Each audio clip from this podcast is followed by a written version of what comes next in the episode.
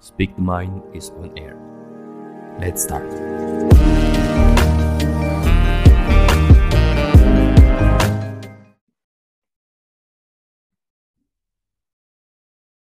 Melisankan pikiran.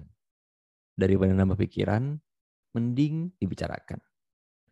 Di hari ke-25 dari tantangan The Podcaster ID, 30 hari bersuara, akhirnya melisankan pikiran, punya eh, sebuah podcast yang konsisten. Kalau biasa kadang-kadang sebulan sekali atau dua Hmm. minggu sekali, ini tiap hari nih. Tiap hari kita upload gitu ya.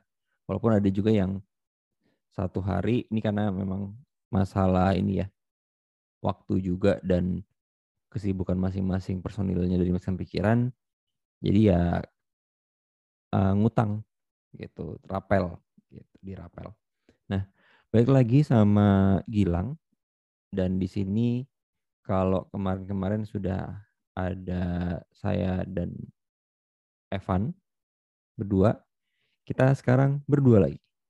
Karena Farhah lagi ada urusan. Dan Farhah lagi kurang sehat teman-teman. Makanya ini teman-teman yang dengan periksa pikiran tetap jaga kesehatan tetap jaga kondisi. Karena ya sehat tuh mahal kan bahkan ngobrol-ngobrol gini Hmm. juga perlu sehat kan gitu nah oke di sini udah ada Evan juga halo Van Halo, Pak Gilang. ya Van kita Iya. nih sekarang ngomonginnya soal beban Mm-mm. gitu.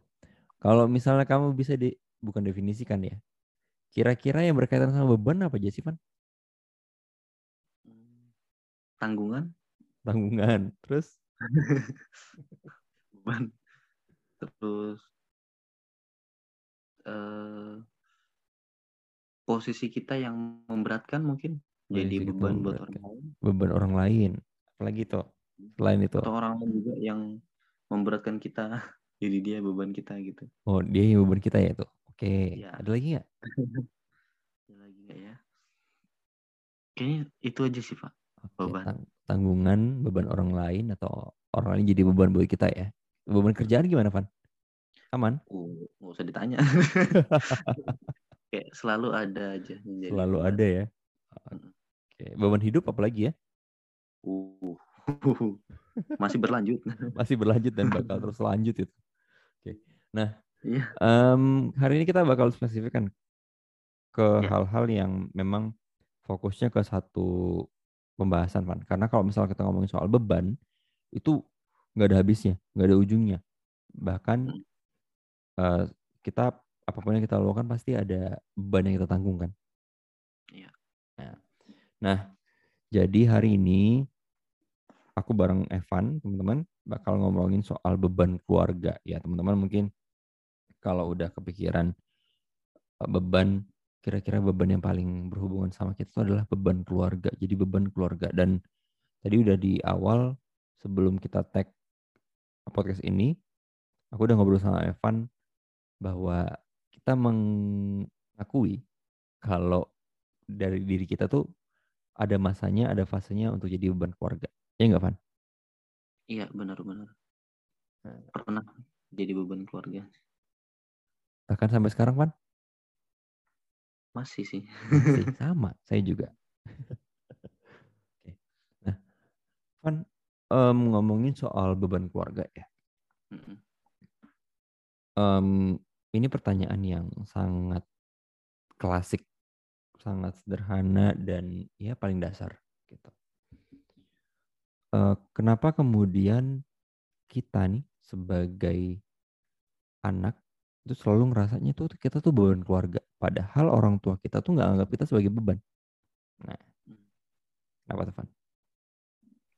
Awal awalnya mungkin ya setangkap saya ngerasa mulai jadi beban itu di masa ada yang masa SMA lebih dulu berarti ada juga yang masa kuliah kayak Hmm, lebih terasa aja gitu ya di masa kuliah.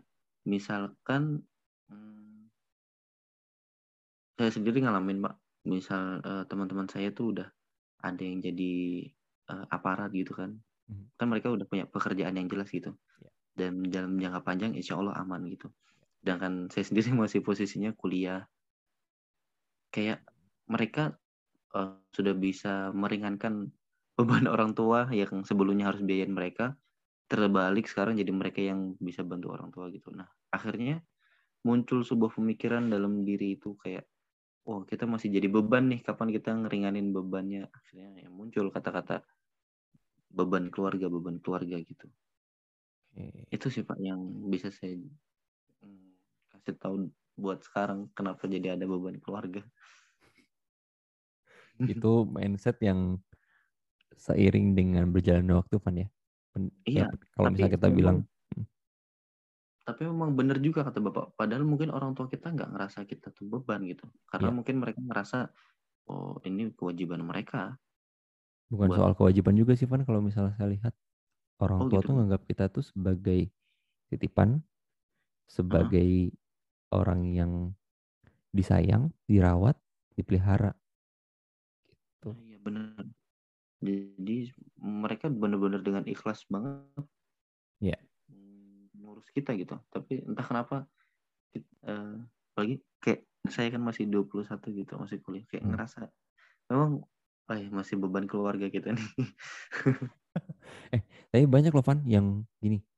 Ya syukurnya eh, orang tua saya atau misalnya orang tua Evan atau orang tua Farhah yang eh, sekarang masih ada gitu ya. Hmm. Itu kan bukan jadi beban bagi kita ya. Justru malah kita tuh bertanggung jawab untuk yang lindungin atau misalnya kita perhatikan dan lain sebagainya. Yang sifatnya eh, bukan sebagai beban tapi eh, kita sebagai anak tuh punya tanggung jawab gitu ya. Iya. Nah, tapi banyak juga orang tua yang di kondisi sekarang karena mentang-mentang anaknya misalnya udah bekerja atau misalnya anaknya ya eh, katakanlah udah mapan gitu. Hmm. Malah membebani. Itu ada, Van. Nah, kalau kamu sendiri gimana, Van? Menurut kamu terhadap orang tua atau yang sebenarnya harusnya kan kalau misalnya orang tua itu idealnya ya, idealnya Hmm. adalah eh, membimbing anaknya, merawat anaknya dan ya sampai usianya sudah benar-benar siap untuk dilepas. Tapi kemudian setelah sudah eh, dewasa itu kan bukan berarti dilepas sepenuhnya kan. Ya Hmm. masih perlu bimbingan, perlu ngasih saran, ngasih apa namanya, oh jangan gitu. Mm. Tapi ini malah justru ngebebanin. Ya maksudnya dari secara materi atau misalnya secara mental. Nah, menurut kamu gimana, Van? Dengan melihat kondisi seperti itu. itu itu kayaknya memang harus balik ke pola pikir dulu pak ya menganggapnya seperti apa ya kan? Kadang-kadang memang nggak sedikit juga kejadian yang seperti itu gitu loh. Ya. dan itu kalau kita pikir solusinya jujur saya juga belum tahu karena saya memang belum belum eh, terlalu merasakan sih pak yang seperti itu. Hmm. tapi memang itu pola pikirnya harus dirubah sih pak. Benar-benar harus ada perenungan yang dalam supaya eh, bisa tahu gitu posisi dan kodrat dan tempat juga tempat maksudnya tempat eh, apa ya posisi dia di keluarga tuh kayak gimana gitu pak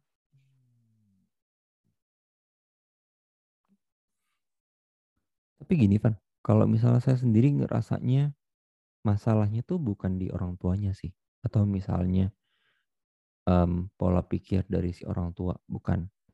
jadi gimana Jadi kalau misalnya menurut saya nih, sebenarnya itu balik lagi ke anaknya sih. oh Baik lagi ke si si anak gitu atau si ya kita ini. Karena Iya. gini, memang kita nggak pernah minta untuk dilahirkan.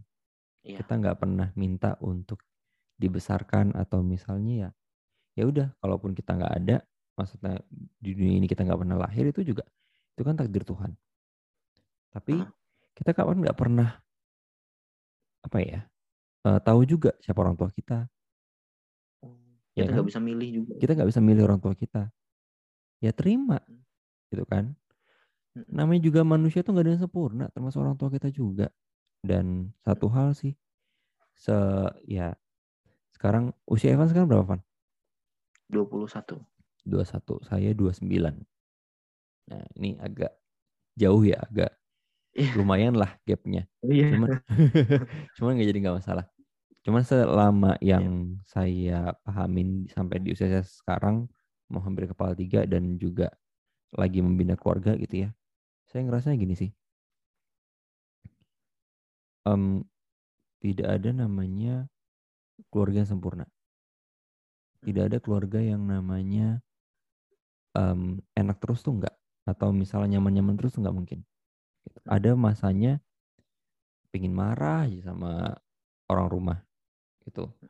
Pingin rasanya tuh jenuh dan segala macam. Itu pasti ada.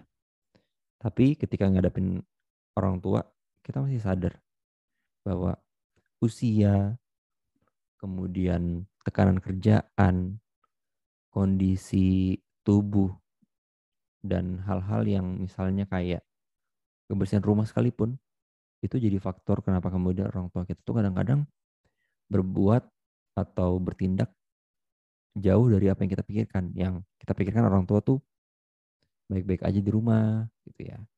Terus tenang aja di rumah gitu segala macam. Tapi ternyata sesederhana pintu nggak kita kunci aja. Mm. Itu jadi itu jadi masalah. Iya Nah, itu kan sebenarnya balik ke kita sebenarnya kan. Gitu. Memang kita Eh, secara nggak sadar tuh kadang ih ini apa sih gitu kan. Kok aku Hmm. mulai disalahin. Kalau dulu saya mikirnya kayak gitu. Cuman memang kalau saya sekarang mikirnya oh iya eh, usia orang tua atau misalnya mungkin ada masalah di kerjaannya. Nah, kita juga jadi harus eh, berpikirnya nggak ada orang orang tua yang membebani kita sih. Tapi kita yang harus betul-betul jaga diri kita atau jaga pikiran kita supaya kita eh, memahami, mengerti kondisi orang tua seperti apa. Walaupun orang tua kadang-kadang nggak ngerti kita gimana. Hmm. Sabar sih kuncinya. Iya iya Pak benar Pak. Gimana kalau pola pikirnya berubah di tengah-tengah Pak? Kalau pikirnya berubah tengah-tengah maksudnya gimana? misalkan misalnya gini misalkan si orang tua ini ngerasa eh, bersyukur banget ya bersyukur banget eh, bisa melahirkan seorang anak gitu. Dirawat ternyata attitude mungkin ya mungkin eh, ternyata attitude si anak ini semakin gede semakin tidak baik gitu. Susah diomongin sering berbuat eh, kurang baik segala macam. Akhirnya berubah pikiran gitu. Ah ini ngebiayain mahal-mahal juga percuma malah jadi beban nanti ya udah sampai sini aja gitu gimana menurut bapak Ini yang ini pengalaman dari enggak tahu ya dari Evan orang tuanya seperti apa. Tapi kalau di orang Iya. tua saya atau di keluarga saya prinsipnya segini. Em, selama kita tinggal di rumah orang tua kita, kita harus taat dan patuh dengan aturan yang ada di rumah itu. Nah, kalau misalnya emang nggak mau ikut aturan, ya silahkan keluar. Itu sampai sekarang saya masih tanamkan di kepala saya dan itu coba saya tumbuhkan juga di diri saya dan keluarga saya sekarang. Gitu. Kita harus sadar kita tinggal di mana. Nah, tapi em, ini jadi menarik ya buat kita. Dalam artian misalnya orang tua yang kemudian mikirnya, ini anak kok makin gede makin ini ya nggak tahu diri ya, atau udah capek dikuliahin, disekolahin, kok malah berharap yang gini-gini, ujungnya jadi nggak bener. Gitu. Nah, em, orang tua juga bisa disalahkan untuk berekspektasi. ya pak Tapi sekarang kembali lagi, kira-kira em, orang tua mau ngambil tindakan seperti apa?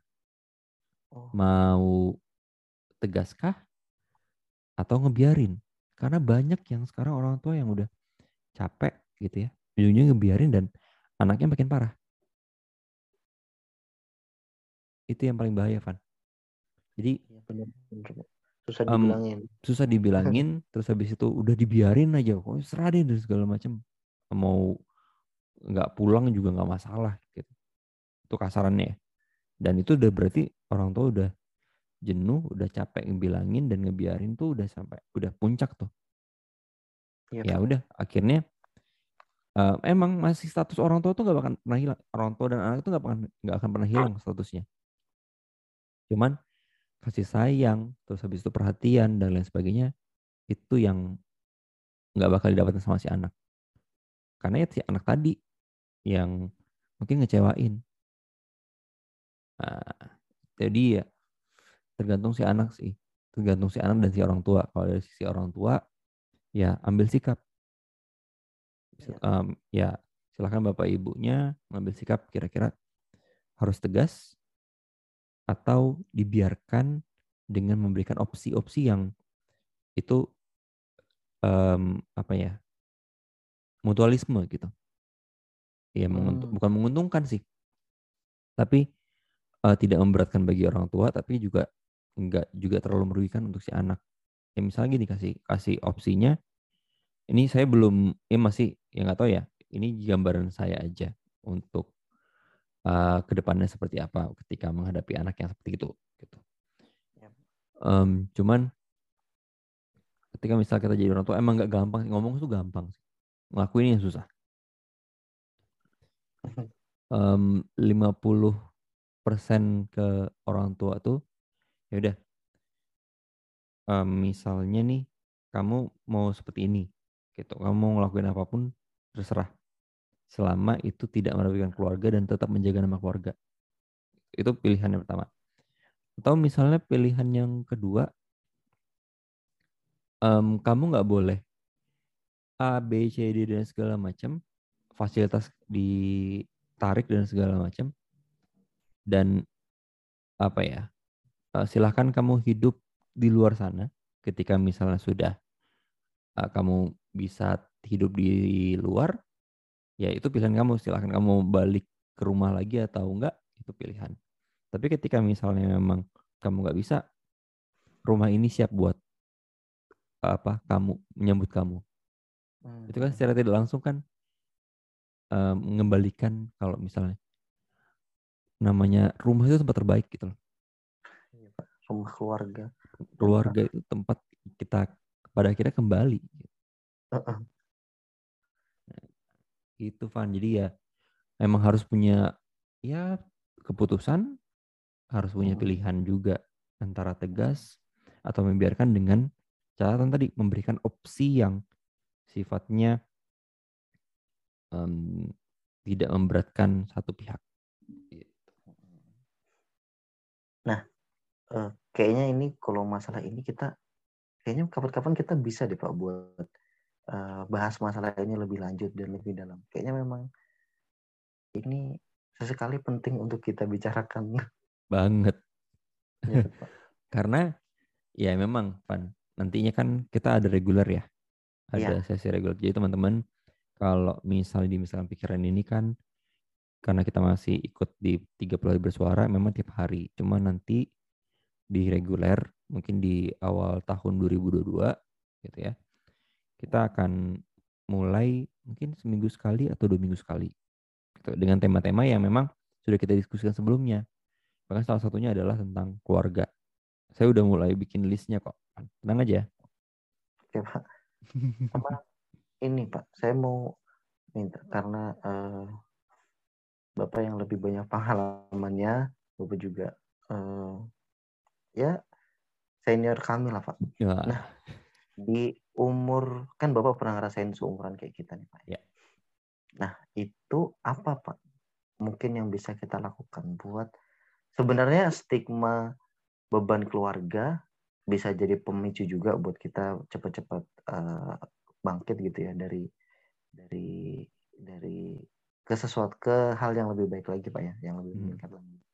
Nah tapi ada juga yang memanfaatkan ah ya sudah lah emang udah beban keluarga nah kayak gitu nah pak Hmm. buat bab buat eh, seumuran kami gini kira-kira apa pak ya yang bisa kita lakukan atau apa langkah-langkah yang bisa merubah mindset kita gitu supaya nggak selalu memikirkan dan overthinking tentang kita masih beban keluarga gitu uh, saya teringat ketika almarhum bapak saya, um, beliau pingin uh, anaknya itu ibaratnya jadi seorang akademisi gitu ya. Dan oh. alhamdulillah itu tercapai. Jadi gini, Van. Um, ketika kita uh, di umur-umur kita yang masih egonya masih tinggi atau misalnya di umur Evan, di umur Fahah dan teman-teman yang mendengarkan pikiran yang di usianya se ya sekitar 20 sampai 25 tahun misalnya gitu ya. Nah, ya. itu kan masih mencari jati diri. Ketika menghadapi um, bukan tekanan kalau misalnya kita lihat, uh, kita sudah mulai menyadari kita jadi beban keluarga dan orang tua sudah mulai menunjukkan kamu tuh harus gini gini gini nih. Sebenarnya mereka cuma pingin kita ikut apa yang mereka katakan. Apa yang mau mereka bilang tuh ikutin aja dulu. Ketika misal gini, orang tua orang tua tuh nggak bakal ngaku kalau misalnya mereka tuh melakukan kesalahan. Bener sih. orang tua tuh nggak bakal bilang kalau misalnya uh, apa ya malu gitu misalnya. Kalau misalnya memang kita bikin malu ya mereka pasti bilang. Tapi kalau misalnya mereka ketika mereka melakukan hal yang bagi kita itu ini loh salah tapi kita ngelakuin di mereka mereka tuh malunya itu disimpan. Kan? Kuncinya adalah um, yang bisa saya kasih saran ke teman-teman terutama Eva dan Farha dan teman-teman segenerasinya adalah buat orang tua kita itu seneng dulu dengan kita udah ngelakuin apa yang mereka laku, mereka suruh. Ya, menurut dulu deh. Menurut supaya ya apa ibaratnya kita dapat ridhonya dulu. Nah, karena gini Van, um, ini sedikit cerita ya pengalaman saya. Saya juga pada akhirnya bersyukur ketika saya bisa mewujudkan apa yang orang tua saya, terutama ayah saya itu uh, harapkan. Kita menjadi seorang akademisi di uh, menjelang akhir hayatnya. Nah, ya ini mungkin agak sedikit berat ya ketika kita ngomongnya soal beban keluarga. Saya ngerasa juga dulu pada saat saya studi lanjut itu uh, posisinya di luar kota dan saya udah nyerah sama uh, mau hampir nyerah sama tesis saya. Karena hmm. tuh ya materinya berat, terus habis yeah. itu cari referensinya berat dan segala macam. Dan apalagi orang tua juga nekanin, ayo cepat-cepat biar bisa ngelamar uh, di kampus A atau di kampus ini dan segala macam. Nah, itu kan tambah tambah makin ini ya, makin berat. yeah. nah, tapi apa ya akhirnya orang tua saya bilang gini, udah um, kamu maunya gimana? Gitu. Ini lewat waktu itu almarhum bapak nggak ngomong cuman dari ibu yang ngomong nyampein gitu kan. Udah, serah, kamu sekarang maunya gimana? Kamu mau lanjut? Ya silahkan selesaikan uh, cepat gitu tesisnya.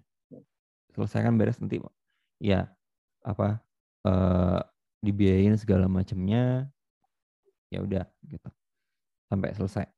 Nah, habis itu kamu pulang. Atau udah nggak apa-apa, kamu pulang, kamu udah cukup S2-nya tuh juga udah selesai kan di semester 3 waktu itu.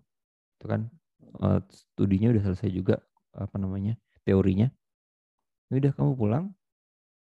Ya gelar kamu nggak dapat, kamu langsung kerja cari kerja di sini. Ya entah kamu kerja apa ya terserah. Gitu. Nah itu jadi jadi pemicu saya supaya oh iya ya ini pilihan loh hidup itu pilihan loh. Iya. Termasuk kita memilih beban kita seperti apa, ya kan? Kita iya. mau jadi kita mau jadi yang benar itu pilihan kita. Kita mau jadi yang nggak benar atau kurang kurang benar saya nggak bisa bilang salah nggak bisa ya karena salah tuh uh, hanya Tuhan yang bisa ngejudge kalau misalnya itu salah. Iya. itu jadi pilihan kita gitu loh. Makanya kemudian akhirnya saya mutusin ya udah eh, sejak saat itu saya bertekad untuk lanjutin studi nyelesain tesis segala macem. Bahkan ada satu masa saya habis dari ujian waktu itu, Van.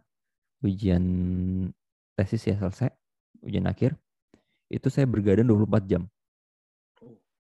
Karena jarak mau ke wisudanya itu cuman tiga atau lima hari gitu. Sementara kan perlu tanda tangan dan segala macam kan untuk bisa nyelesain segala macam administrasinya. Dan itu saya lakukan ya udah. Saya inget, oh iya ini orang tua tuh udah kayak gini, ini udah ngasih warning nih. Pilihannya pulang atau nerusin gitu kan. Pulang nggak dapat apa-apa, cari kerja toh juga bisa diterima bisa enggak. Nah, atau misalnya terusin kita. Terusin dengan um, ya kita nggak tahu bakal kerja di mana juga ntar ke depannya tapi yang jelas ya setidaknya udah bisa ngepuasin atau menuhin ek- ekspektasinya orang tua kita. Mhm. Nah, jadi kuncinya adalah menyenangkan tuh bukan berarti harus ngasih materi sih. Bukan harus ngasih setiap misalnya setiap hari ibu atau misalnya setiap hari ayah atau tiap hari ulang tahun tuh ngasih kado dan segala macam atau tiap hari bilang emang masih ada ada yang ekspresif bilang eh, sayang orang tua gitu ya. Itu ada kayak gitu, gitu. Cuman orang tua tuh yang saya tangkap ya cuma pingin kita jadi anak yang eh, menyenangkan hati mereka. Menyenangkan hati mereka dalam artian ya nurutin dulu aja kata-kata mereka dulu. Urusan nanti salah, urusan nanti eh, keliru yang mereka bilang dan kita jadi korbannya itu biarlah itu menjadi beban mereka. Iya, Pak. Nah, tugas kita adalah yang menjalankan. Gitu, Van. Ini berbobot banget sih. Lanjut yang ini. Hmm.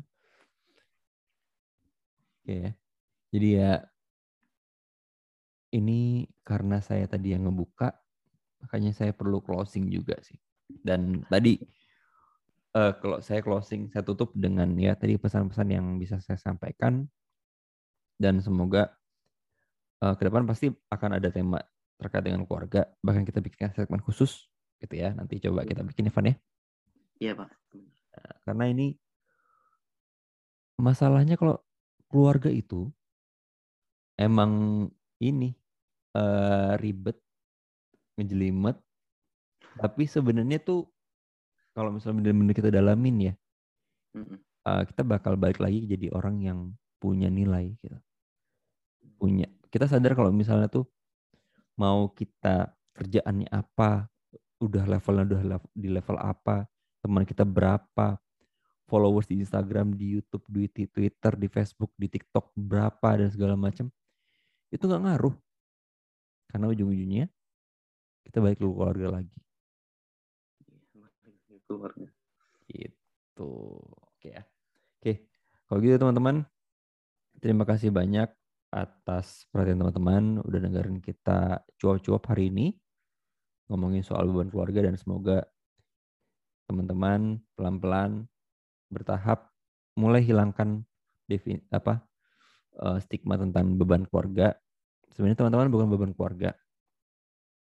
Cuman teman-teman itu sedang menemukan sedang menemukan fase di mana teman-teman tuh harus bisa membanggakan atau misalnya ya menyenangkan orang tua.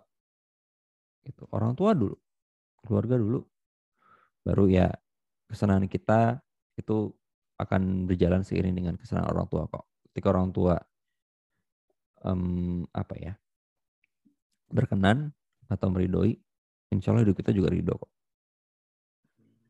Gitu. Oke, kalau gitu Gilang pamit. Evan juga pamit.